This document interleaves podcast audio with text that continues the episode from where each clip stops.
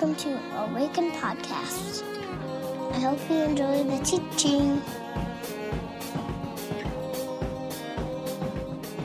So many of you know Pastor Micah returns to us this coming Sunday. We'll be back in the office tomorrow, which we're very excited about. But in the last few weeks, we've had the opportunity to host a number of wonderful guests to teach us and to lead us in a time of scripture and study. And this week, we have the wonderful Katie Sanders from Upper Room. And Katie and I met just recently. We were doing a wedding together. I was doing the music, and she was officiating. And in the brief time that I've known Katie, I can already just see she has a heart of kindness and a generous spirit and is a gifted teacher, and we're so honored to have her with us this morning. So would you please welcome Katie Sanders.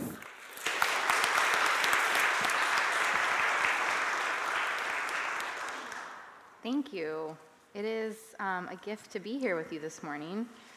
I haven't done morning church in a really long time, so it's kind of fun to get up and get the day started. Although I do have a one-year-old, so there is no more sleeping in, no more. I've always had a special place for this community in my heart, cheering you on from the sidelines. Micah and I met back in 2001. We were both wide-eyed youth pastors with a lot more energy than we have today. But I remember meeting at a Caribou, and we were talking about what does it look like for us to best love the people entrusted into our care. And 16 years later, Micah's still asking that question. What does it look like to best love the people entrusted into my care? And I'm really thankful for his example in my life. But I've had the opportunity to teach at Awaken a couple times in the distant past, so I feel like I need to give a shout out to the Joke Joint. It's been a while, but I love that place. So, and both times I spoke, I was assigned a text. And both times I was like, seriously, this is what I have to teach on? So hard. Like there were really difficult texts. And so I just remember wrestling through these passages and asking God both times, like, what is your word for your people at Awaken? And it's amazing what happened, because I think for both of those messages, I experienced a bit of a marquee moment in my own life, a turning point around the way I relate to God and his story. And so it's interesting how those two particular messages have become incredibly fundamental in my own journey. So today, in preparing for today, I started the same way. I said, God, what is your word for your people to awaken this morning? And so in some ways, I feel like I'm here to remind you of something that you already know. And so we'll see what happens. But if you're new, Awaken is walking through the Narrative Lectionary, which is a 4-year cycle of readings through Scripture that followed the biblical story from creation to the early church. And so our text for this morning comes from Jeremiah 29, and I would wager it contains one of the top 10 most quoted verses of our generation from Scripture, Jeremiah 29:11. Maybe you recall this verse. For I know the plans I have for you, declares the Lord, plans to prosper you and not to harm you, plans to give you a hope and a future. It's a verse brimming with promise and hope. It's a verse we find written on graduation cards, tattooed maybe on a wrist. Anybody have a tattoo with Jeremiah 29? I did a Google search. There were a lot. Painted on barnwood. You just see this verse everywhere. And I memorized this verse when I was in high school, and in a series of verses I remember on like God's promises. And I've called it to mind hundreds of times over the last 20 years. And when our son was born last December, a friend gifted us this little swaddle blanket. So here's Henry wrapped up in his little scripture swaddle, and he's not that tiny anymore. And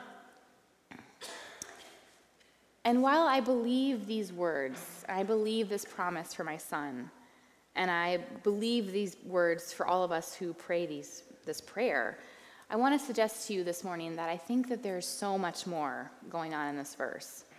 These words were written at a specific time for a specific purpose, and not merely to an individual who was in need of hope, but to a specific people who were on the brink of absolute despair. So our text this morning is Jeremiah 29, verse 1, and then verses 4 through 14. First an intro verse, then a little context, and then we'll jump into the heart of the text. So the intro. This is 29, verse 1. This is the text of the letter that the prophet Jeremiah sent from Jerusalem to the surviving elders among the exiles and to the priests, the prophets, and all the other people Nebuchadnezzar had carried into exile from Jerusalem to Babylon. A little context, some backstory. Why are the Israelites exiled in Babylon? It's a longer story than we have time to really get into today. But long story short, the Israelites had abandoned God over and over again, offered sacrifices to other gods over and over again, worshiped the works of their own hands, and they defiled and corrupted the land that God had given them. Things were not going well. And we find the Israelites asking questions like, why has the Eternal One done this to us? Or why would our one true God treat us this way? God speaks through Jeremiah, the Lord's prophet, saying, because you have rejected me and bowed down to foreign gods in a land that was yours, you will now bow down to a foreign people in a land that is not yours. The people of God have been carried into exile. And to be honest, it's really easy to read these words from Jeremiah 29 and not really put ourselves in this story. But let's try to do that for a minute. Regardless of the circumstances that brought them there, who is at fault? Jeremiah is still writing to a people, to a community that has lost everything. These words from Psalm 137 give us a small glimpse of their despair. We won't read the whole psalm, but I will let you know that as it goes on, it gets very dark. Julia O'Brien, who's a professor at Lancaster Theological Seminary, explains this psalm clearly reflects the dislocation and trauma of the Babylonian exile, and the writer is attempting to bring his pain to God. Perhaps Psalm 137 can invite us to bring all of ourselves to our faith, not just our best selves. By the rivers of Babylon, we sat and wept when we thought of Zion, our home so far away. On the branches of the willow trees, we hung our harps and hid our hearts from the enemy.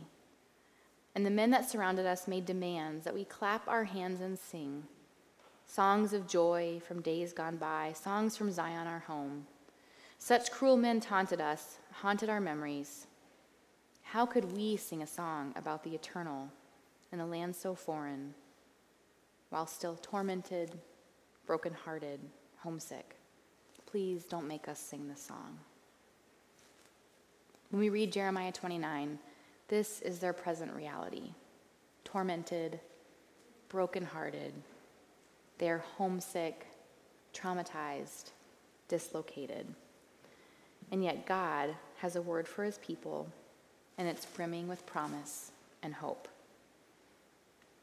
So now for the heart of the text, starting in verse 4. This is what the Lord Almighty, the God of Israel, says to all those I carried into exile from Jerusalem to Babylon.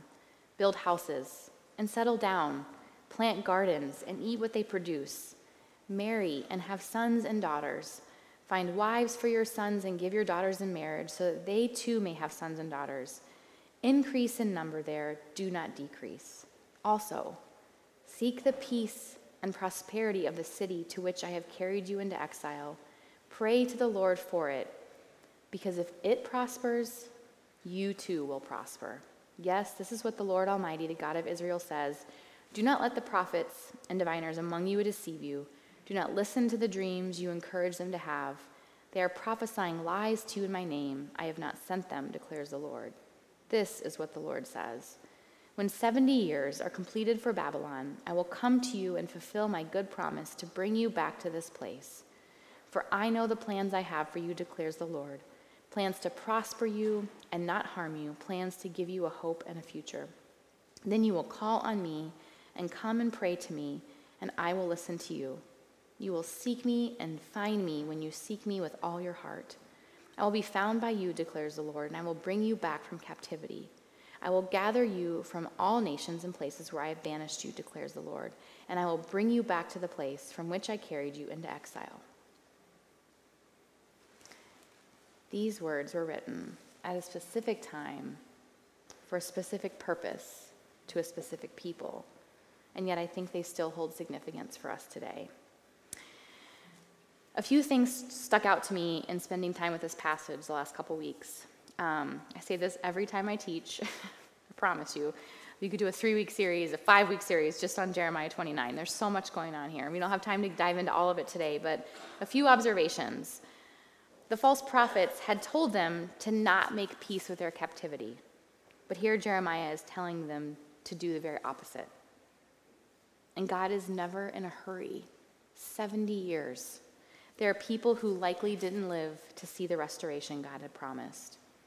But God says, keep living. Not to hit pause. Keep experiencing life to the full. Marriages and babies are cause for celebration. Yes, there is sorrow, but there could also be great joy. And the call to seek shalom for all, especially the ones the Israelites consider their captors. Seek the shalom of the city, and you will have shalom, completeness, soundness, welfare, peace. So a few questions come to mind just at this initial reading. Are there circumstances in our lives that we need to make peace with? Are there situations that would make us literally want to hit pause? And what would it look like to hold both the sorrow and the joy in that same moment? How am I seeking shalom for my city? How am I seeking shalom for those I hold resentment toward? There's a lot in those questions, but I would invite you to take some time the next few days to think about that.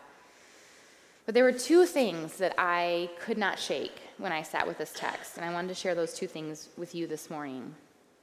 The first thing that struck me about this passage, and I think I knew this before, but I don't know that I've actually ever considered it and sat with it, but it's the simple fact that these words were not written to an individual. These words were written to a group of people, to God's people.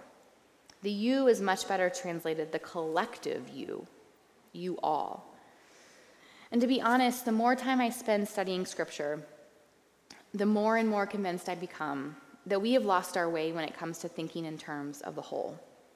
This past summer, I had the realization, I was preparing for a message for Upper Room, and I had a realization that in all my years of teaching at Upper Room, and I've been there for 12 years, and I've been probably teaching for maybe 9, but I couldn't recall one message that was to the church, to the group, to the whole. I mean, yes, I'm teaching the church when I teach, but my messages were often about how can we individually care for our souls, or how can we individually carve out rhythms of Sabbath and rest, or how can we individually trust in the goodness of God.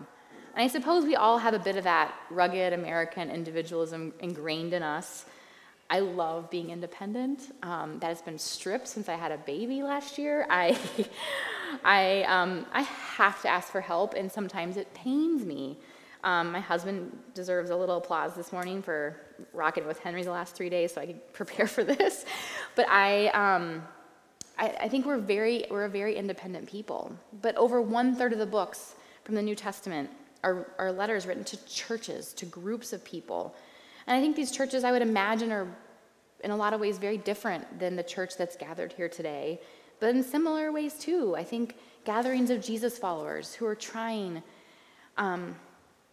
to find their way in the world, to navigate what it looks like to love their neighbors and care for orphans and widows and foreigners, to raise their children in such ways that they trust in the unconditional love of God, trying to emulate the life of Jesus in ways that bring healing and reconciliation and hope together as a community.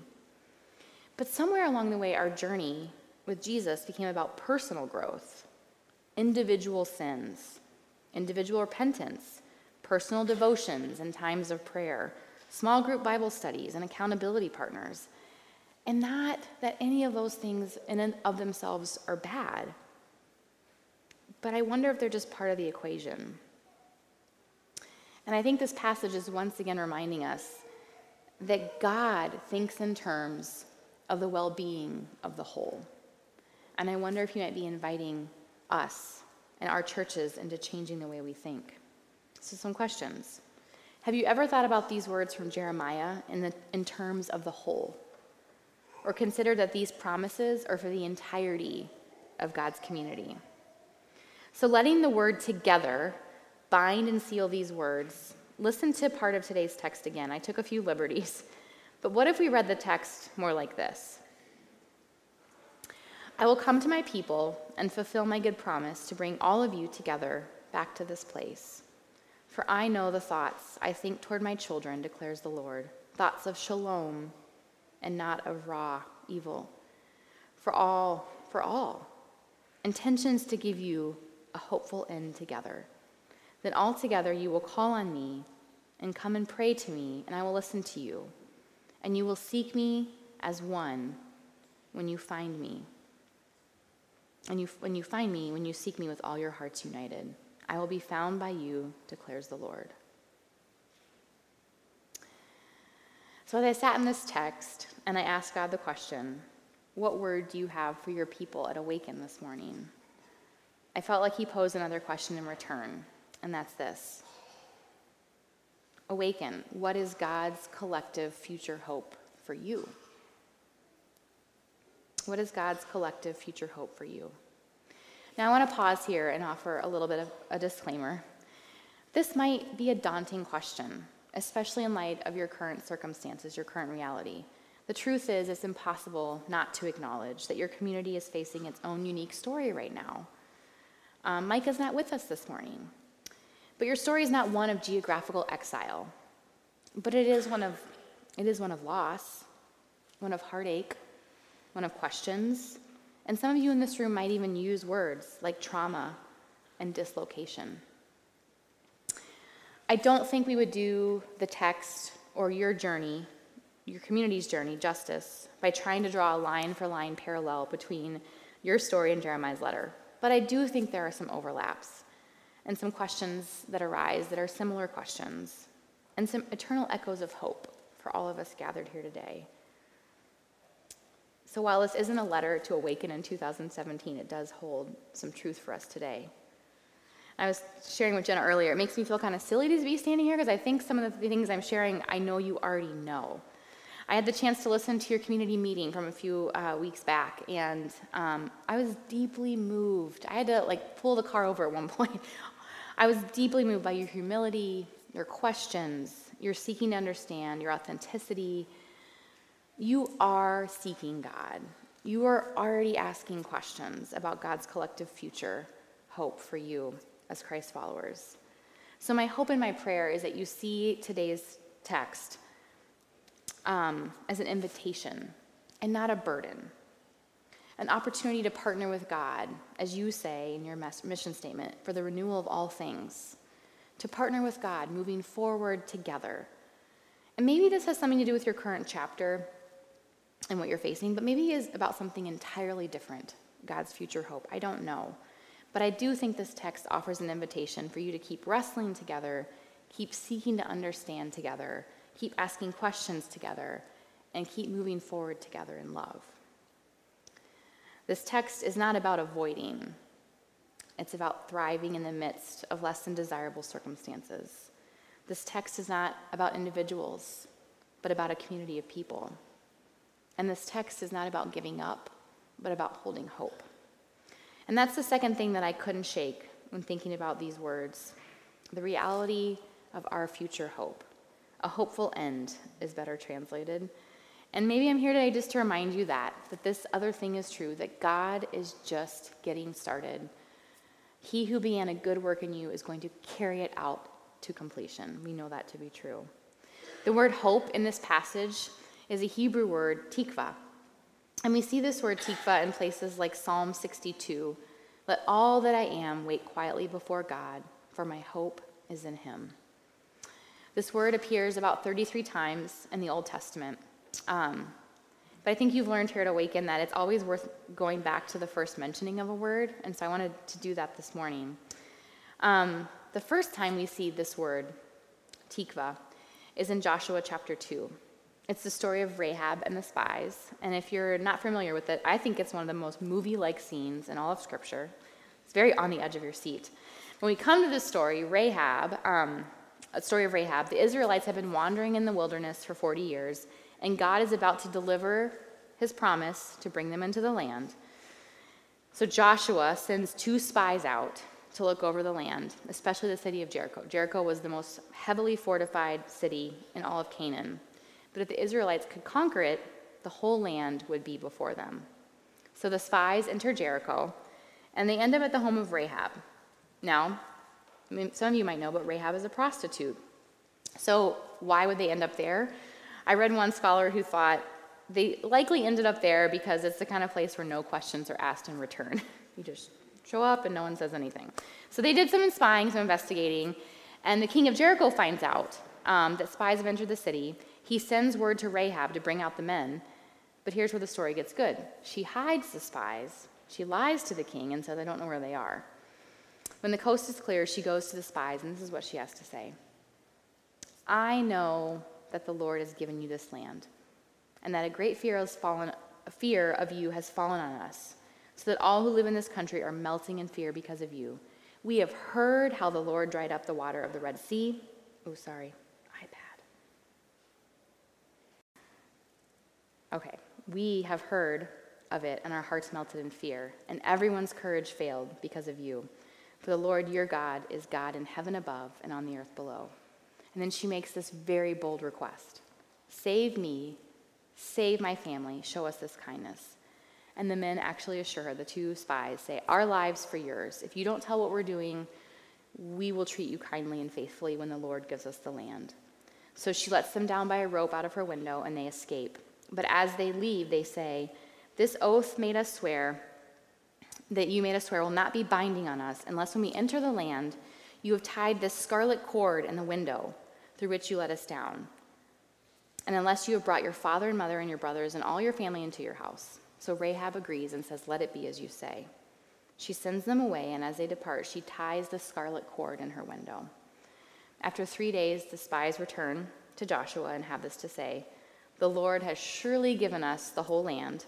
The people are melting in fear because of us, and the rest we know as history. The Israelites miraculously cross the Jordan River, similar to the Red Sea. God cuts off the waters. They walk across dry land. They take the city of Jericho in this famous Sunday school tale, marching around the city for 6 days. And on the seventh day, they march around the city 7 times, and then there's a huge trumpet blast, and the walls come tumbling down. The entire city is destroyed, but Rahab and her family are spared. Maybe you're wondering where hope actually shows up in this story. I don't think the word hope is ever spoken, but it's secret. It shows up secretly and in a really beautiful way. And unless you're a nerd like me and does the Hebrew word study, you may never find the word hope. But before the spies depart, Rahab says, let it be as you say. And she ties the scarlet cord in her window. And this word cord is the Hebrew word tikva. So it means cord, but it also means hope and expectation, the hope for things to come. Rahab let her hope in God resound more loudly than her doubt and fear. And she had every reason to be terrified that this would not go well. Her life was literally on the line, and yet she ties a cord and hangs it out her window, and it's literally a symbol of hope. When I think about this idea of holding hope, here's what I know. I have experientially learned the beauty and pain of holding hope as an individual. In the midst of our very long journey with infertility, in the midst of learning how to grieve some very tragic and unexpected losses in my family, and wrestling to trust in the goodness of God in the midst of despairing circumstances. I feel like I have been schooled in learning how to hold hope. But if I were to be honest, I'm not sure that I know how to do that collectively. And maybe that's something that we're all going to learn. So I've been wondering at the invitation today, and this is my last question for you to consider, is what does it look like for you to hold hope together? I think the text gives us some clues. As you hold hope together, you wait expectantly. The timing of Advent's arrival feels so fitting with this particular text. Advent is a season of expectant waiting. We wait for God to deliver on his promise. And as we wait, we seek. We seek God. We seek shalom. We seek completeness, soundness, welfare, peace for all. We keep living and refuse to hit the pause button. We trust in a God who is a God of redemption, working all things for good. And then I start to wonder, maybe just being on this journey together is actually the point. Learning to hold hope together is actually the point. And maybe learning how to partner with God for his collective good is the good. And perhaps I'm here today to simply remind you of what you already know to be true, that God is just getting started. In Hebrew, there's a root word for the word plans, and it has this image of something being plaited or woven together. And I think about that image, that God is just getting started. He is weaving together a collective future hope for this community. And I have no doubt that it's going to be beautiful and redemptive and bursting with shalom. Let's pray.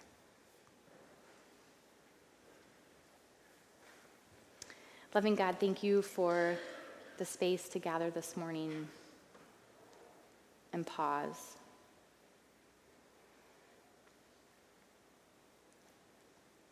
I thank you for this community and for all the hearts represented in this place.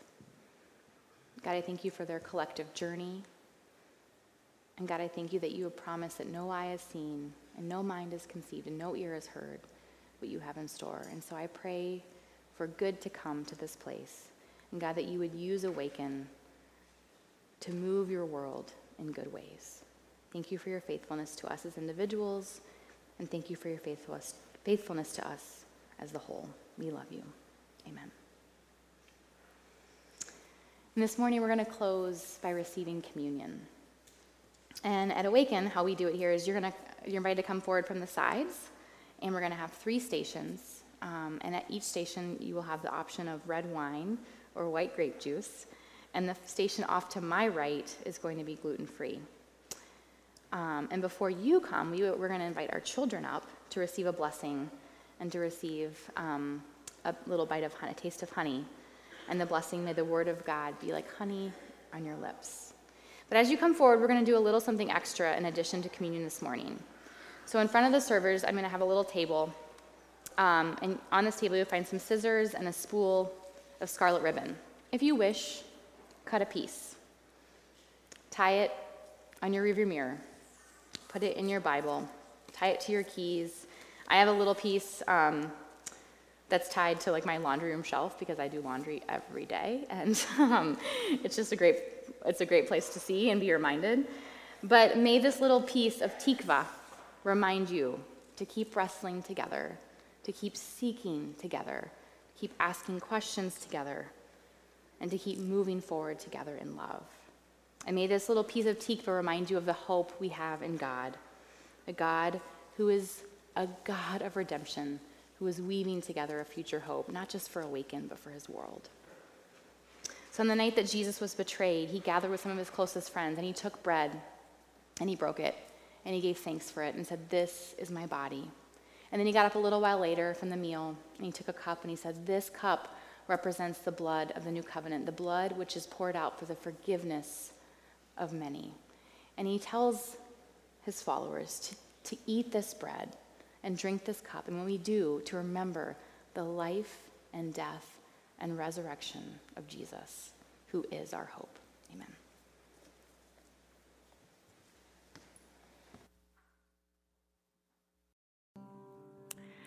And now for a benediction.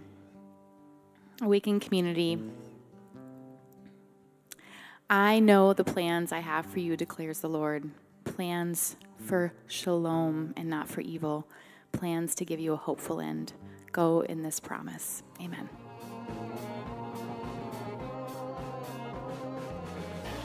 Find us online at www.awakencommunity.com or on Facebook at www.facebook.com/awakencommunity or on Twitter at Awaken Community.